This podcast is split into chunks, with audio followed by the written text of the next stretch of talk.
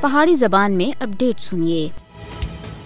بھارت پاکستان میں دہشت گردی دی مالی معاونت منصوبہ بندی اور باضابطہ کاروائیاں کرتا ہے پاکستان سن کئی بار پاکستان پار وچ ہونے والے دہشت گردانہ حملے وچ بھارتی رابطے دے ملوث ہونے وچ ناقابل تردید ثبوت پیش کیتے ہیں ایک ثابت کیتی ہوئی حقیقت ہے کہ بھارت ٹی ٹی پی دے عناصر کو پاکستان دے خلاف اپنے ناپاک عزائم دے واسطے بطور پراکسی استعمال کر رہا ہے سولہ دسمبر دو ہزار چودہ وچ ٹی ٹی پی دی طرف تے پشاور وچ آرمی پبلک سکول دے اتنے ہونے والے سفاکانہ دہشت گرد حملے دی منصوبہ بندی اور مالی معاونت بھی بدنام زمانہ راہ سن کی سی یہ بھی ثابت ہویا کہ آرمی پبلک سکول قتل عام دے ماسٹر مائنڈ اور دوے لوگ حملے دے وقت افغانستان وچ بھارتی کونسانے دے نال رابطے وچ اسے بھارت پاکستان دے خلاف اپنے ناپاک عزائم دے حصول دے واسطے میڈیا، سائبر ٹیکنالوجی اور دہشت گردی کو بڑے ہائبر ٹولز دے طور دے اتے استعمال کر رہا ہے۔ پاکستان بدنام زمانہ راہ دی طرف تے ٹارگٹ کیلنگ اور جاسوسی دا لگاتار نشانہ بن رہا ہے۔ بھارت دہشت گردانہ حملے اندے ذریعے پاکستان کو غیر مستحکم کرنے دی منظم مہم وچ مصروف عمل اور ملوث ہے۔ مارچ دو ہزار سولہ وچ گرفتار کیتے گئے بھارتی دہشت گرد گلبوشن یادیو سن پاکستان وچ دہشت گردانہ سرگرمیاں وچ بھارت تے ملوث ہونے دے بارے وچ مال کما دینے والے انکشافات کیتے اسے گلبوشن یادیو پہلے ہی پاکستان وچ راہ دی سرپرستی وچ ہونے والی دہشت گردانہ